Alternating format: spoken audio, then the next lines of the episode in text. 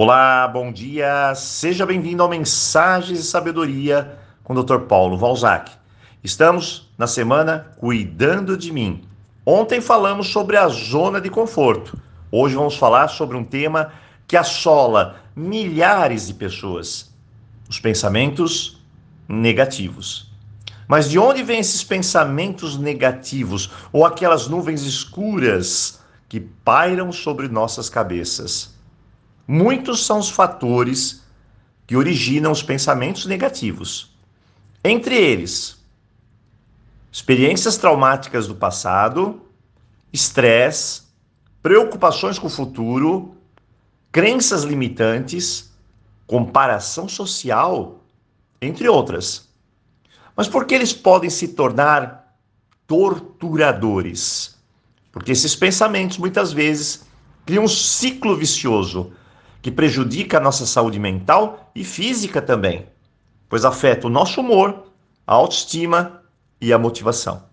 Para mim, esses pensamentos são como nuvens. Existem alguns ventos que podem trazê-los bem para cima das nossas cabeças.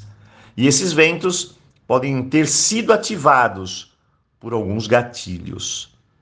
Na minha opinião, os principais ativadores são experiências traumáticas, eventos lá do passado, como traumas, abusos. Isso pode trazer sentimentos de ansiedade, rejeição, medo e depressão, e pode desencadear os pensamentos negativos. Tem as crenças limitantes, aquelas crenças enraizadas em nossa mente. Como, por exemplo, eu sou um fracasso, ou eu nunca serei bom o suficiente. Isso pode afetar nosso julgamento e também a nossa perspectiva e leva aos pensamentos negativos. Comparações sociais. O que nos dias de hoje é muito comum. Afinal, vivemos um desfile de competição sem fim. Comparar-se com os outros pode levar a pensamentos de inadequação e insuficiência. Eu me sinto pequeno, tem eventos estressantes, como problemas financeiros, problemas no relacionamento, problemas de saúde. Tudo isso pode levar a desespero, a desamparo, que desencadeia os pensamentos negativos. Tem a falta de sono, o cansaço. Isso afeta o nosso humor, a perspectiva da pessoa. E tem muitos outros fatores. Mas espera aí, doutor Paulo, e agora? O que fazer para lidar com esses pensamentos negativos. Bom, ontem eu publiquei um vídeo lá no YouTube uma meditação de apenas 3 minutos, é rápida, baseada no Ho'oponopono, uma técnica de visualização que vai te ajudar a afastar esses pensamentos negativos. Além disso, eu criei uma técnica muito simples, mas também ela é muito eficaz para os meus clientes, para eles lidarem com esses pensamentos. Afinal, Ficar com o pensamento constante, como um chiclete que gruda na cabeça, não é fácil. Então, vamos ao passo a passo. Quando o pensamento negativo chegar, principalmente aqueles de medo, ciúmes, pensamentos de decepção, frustração, eu paro, os observo.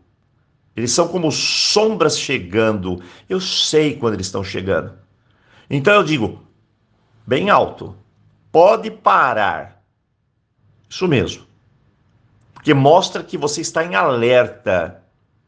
Mostra que eles querem entrar, mas não vão conseguir. Então aí eu respiro profundamente. Me conecto com algo que estou fazendo aqui no presente e digo: sinto muito, me perdoe, eu te amo, sou grato. E faço os mantras por algumas vezes. No final, respiro e foco que tenho de fazer algo positivo. Eu quebro a tentativa do pensamento negativo entrar. E uma coisa é certa: eu preciso saber de onde vêm esses pensamentos.